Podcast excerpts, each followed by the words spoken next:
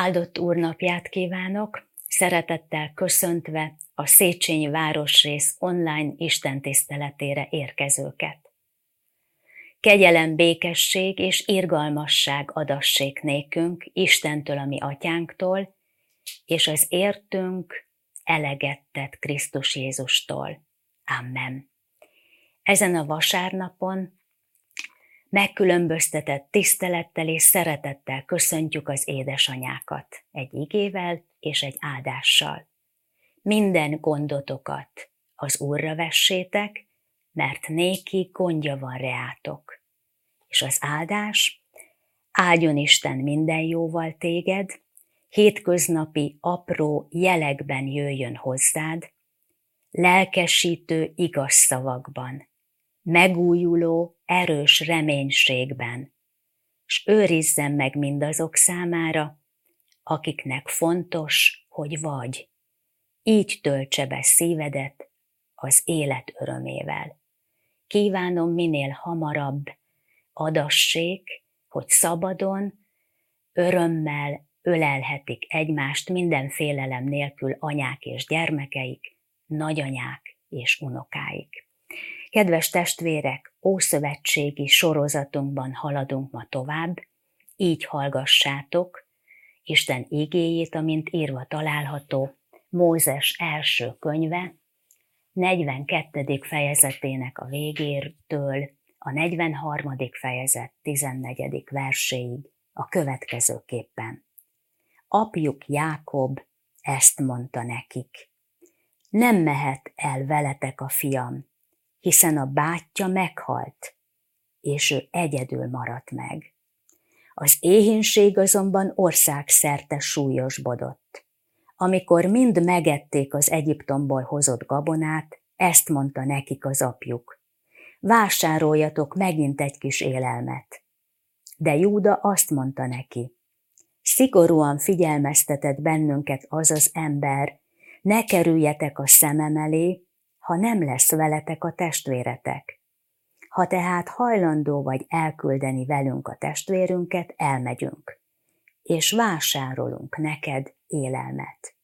De ha nem küldöd el, nem megyünk el, mert az az ember megmondta nekünk, ne kerüljetek a szemem elé, ha nem lesz veletek az öcsétek. Izrael ezt mondta. Miért tettetek velem ilyen rosszat, hogy elmondtátok annak az embernek, hogy van még egy testvéretek?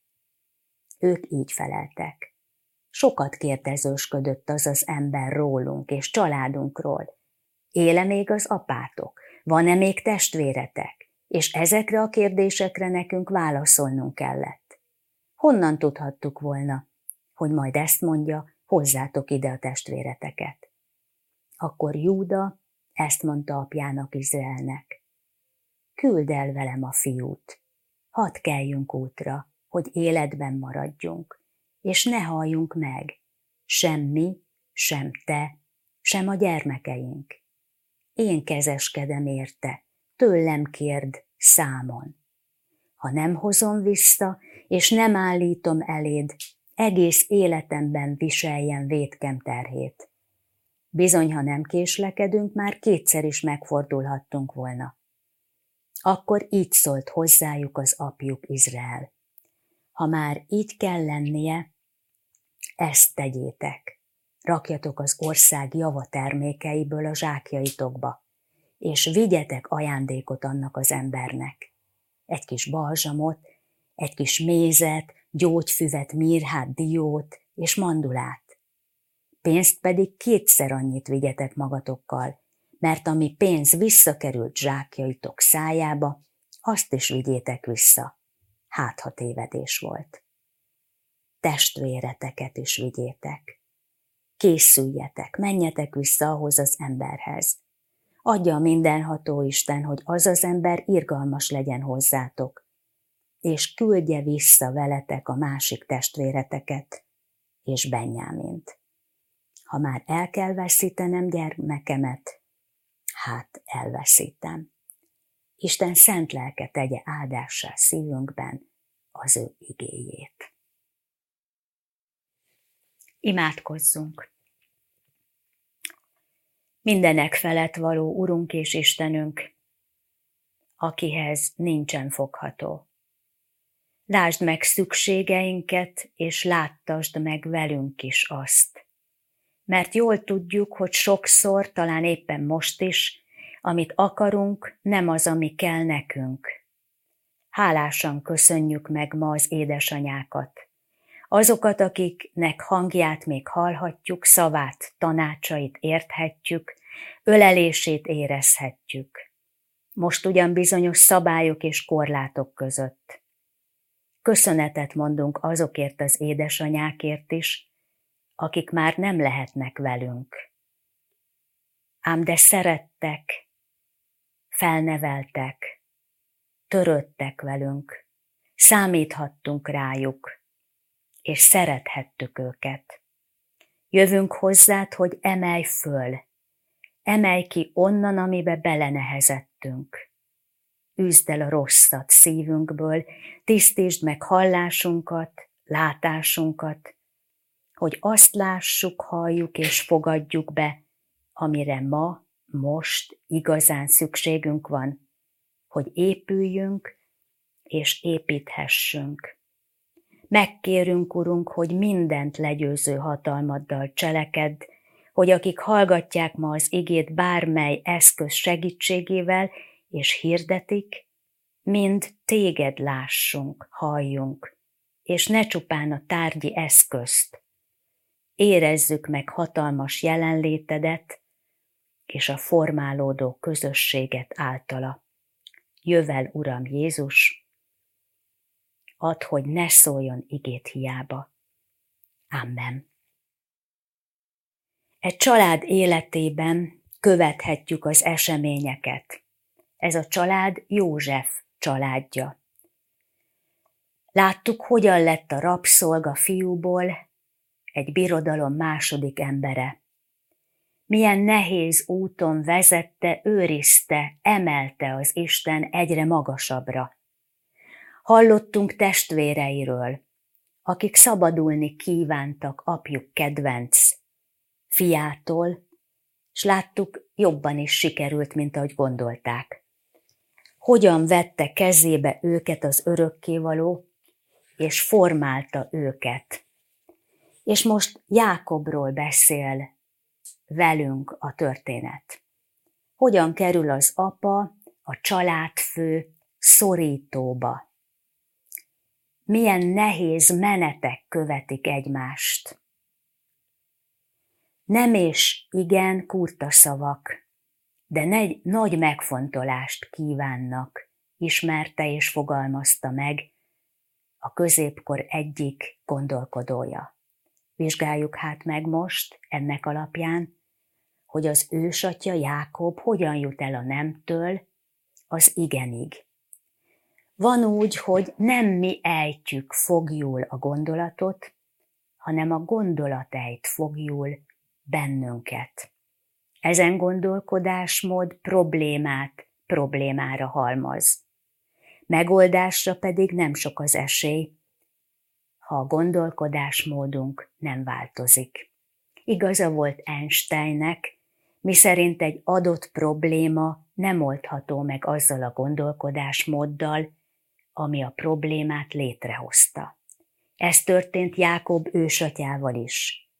Jól lehet már ismerte ősei istenét Jákvét, hiszen a legválságosabb élethelyzeteiben megjelent előtte az Úr, és kijelentette magát neki, vigasztalta, ígéretével ajándékozta meg, hogy új ember lesz, új nevet adott neki, megáldotta.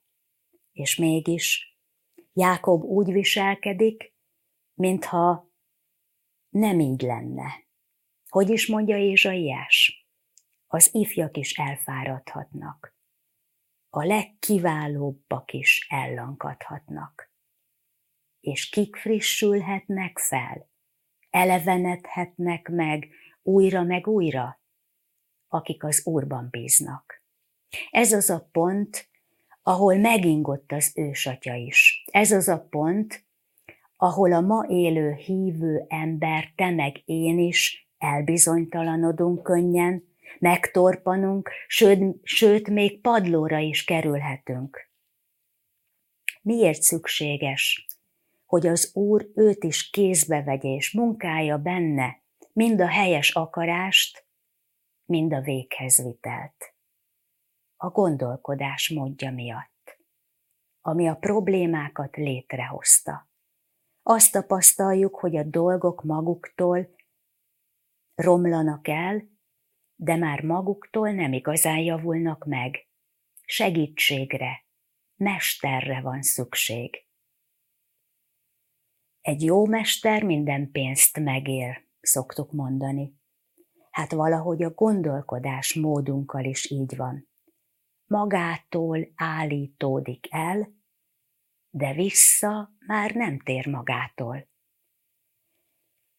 Jákóbé úgy elállítódott, hogy az egész család megbetegedett. Láttuk. Válság van, éjség sújtja a világ ama részét, és csak Egyiptomban van kenyér. Ezért indulnak fiai, kenyérért Egyiptomba, ahol találkoznak elveszettnek hit testvérükkel, persze még ekkor nem tudják ezt. Ha elfogy a kenyér, újra mehetnek, ígérte meg a főember. De van egy feltétele. És ez a feltétel, hogy a legkisebb testvérüket, Benjamint is el kell vinniük. És akkor a túlszul ott tartott Simeon is szabad lehet. Ám de Jákob hallani sem akar erről. Nem mehet el veletek a fiam, hiszen bátyja meghalt, és ő egyedül maradt meg. Érezzük, mennyi baj van ezzel a mondattal? A fiam. Egyedül ő maradt meg, mintha a többi, akik vele szembeállnak, nem is lennének. Hallja egyáltalán Jákob, amit mond? Nem. Pont ez a baj. Ezért Jákob nagyobb bajban van, mint a fiai. Hiszen fiai tudatában voltak bűnüknek. Állandó utitársukként szegődött melléjük a bűntudat, ami teljesen megnyomorította az életüket de Jákob még tudatában sincs. Kivételezés, elfogultság, megkülönböztetés, a részéről feldulta az egész család békéjét, egységét, harmóniáját. Úgy megnövekedett József és Benjamin Jákob szívében, hogy ott már nem maradt hely senki másnak. Ki tudja, mióta nincs már hely ott, az Úrnak sem. Mivel az Úr helyét más töltötte be, ezért nincs ott rend, nincs béke. Reménységét nem az Úrba vetette, hanem a két fiába. Betegesen szerette és féltette őket. Még akkor sem eszmélt, amikor József elvétetett. Akire épített, akit kiemelt a többi közül. Hol volt akkor Isten? Hát Jákob szívében nem, az bizonyos, de mégis ott volt. a szíve ajtaja előtt, várva, hogy megnyissa végre, hogy betérhessen az Úr oda és gyógyulást vigyen. Ott volt és megengedte József elvesztését, mert szükség volt Jákobnak erre. Ott van Jákob mellett most is, zörgetve, hogy végre lásson, a lényeget láthassa meg. Most ugyanis Benjaminon van a sor, aki még József helyét is el, elfoglalta Jákob szívében. Egyedül ő van. Az egyetlent nem adom, mondja Jákob. Ő a reménységem, az örömöm. Akkor vagyok boldog, ha mellettem van, ha őt látom. Ő a mindenem. Nem ismerős ez, testvéreim? Amikor úgy lefoglalja, betölti valami, valaki a szívünket, fogjul, fogjul ejt minden gondolatunkat, hogy semmi mást nem látunk. Nem halljuk meg a szeretetteljes figyelmeztető szót sem, mert nem akarjuk. Jákob nem hajlandó elengedni, nem hajlandó végig gondolni a másik opciót. Számára nem létezik más, csak a nem. A nem és a nem. E gondolkodásmóddal természetesen nincs megoldás. Nem nyílik út, nem nyílik ajtó, mert minden le van lakatolva. Zárt. Nincs több lépés. Emberi lépés nincs, hiszen fiainak érvelése mit sem számít Jákob számára. Ám de mégis, valaki lép. Az Úr az.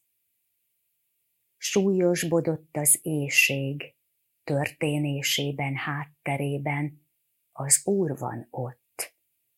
Semmi nincs véletlenül.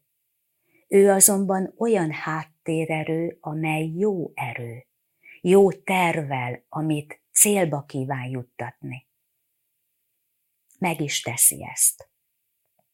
Akkor is, ha ezt az ember nem veszi észre, nem látja meg. Ma is így van ez.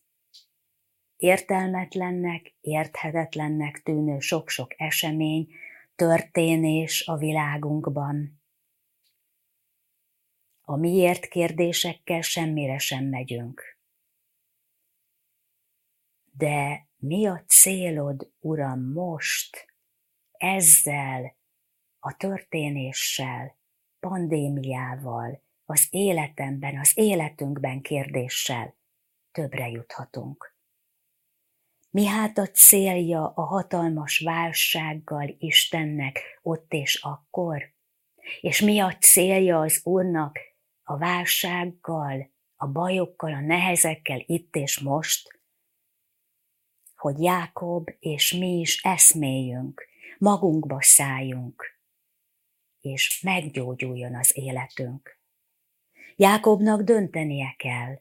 Júda fia egészen világosan értésére adja, vagy enged, vagy mind meghalnak. Nincs más lehetőség az Úr van ott Júda szavaiban is. Mert valami történik Jákobban. Nem tudjuk, hogy mi játszódik le a szívében, a lelkében. Mit lát meg magában. Talán, ahogy a költő fogalmaz, amit csak magamban látok, csupa csúnya, csupa átok, csupa mélysebb, égtelen. Látja talán a család lelki szétesésében saját felelősségét, bűnét, szeretetlenségét, céltévesztett magatartását. Mivel hiányzik az élet ura az életének középpontjából, ezért semmi és senki nincs a helyén, helyette mindenki szenved a családban. Látja talán a magától eltolt fiait, akik úgy vágytak apjuk szeretetére, elismerésére. Úgy szerették volna megérezni, hogy ők is fontosak, értékesek, de hiányt szenvedtek. És csak a fájdalom, a keserűség, a harag és a gyűlölet maradt. A lényeg, hogy az Úr az örökkévaló ígéretet tett, és ezt az ígéretét beteljesíti. Mit is ígért?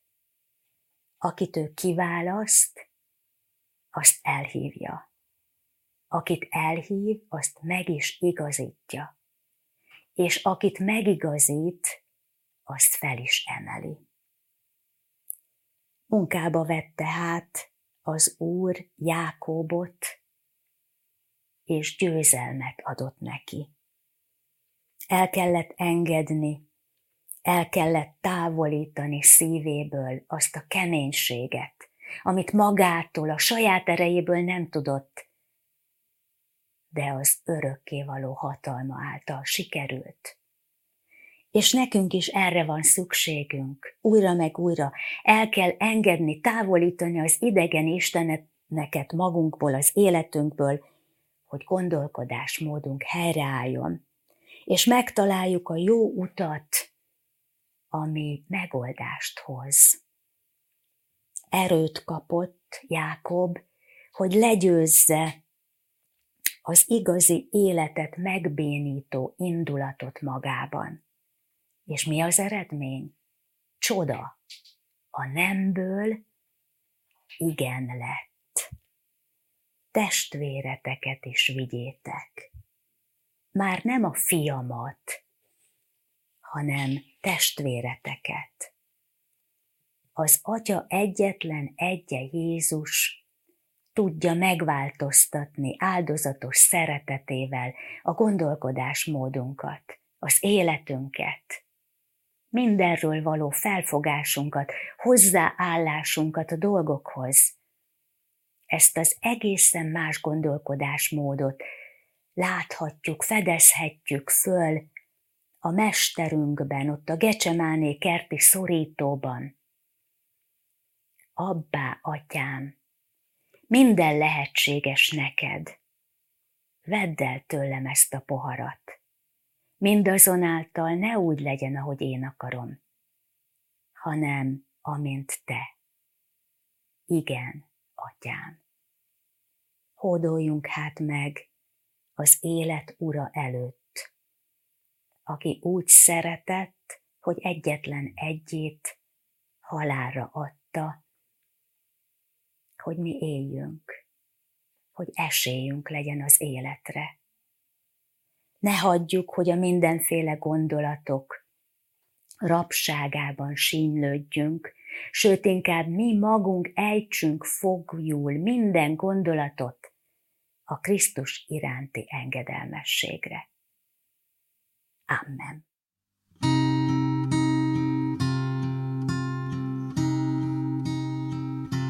Szelíd szemed,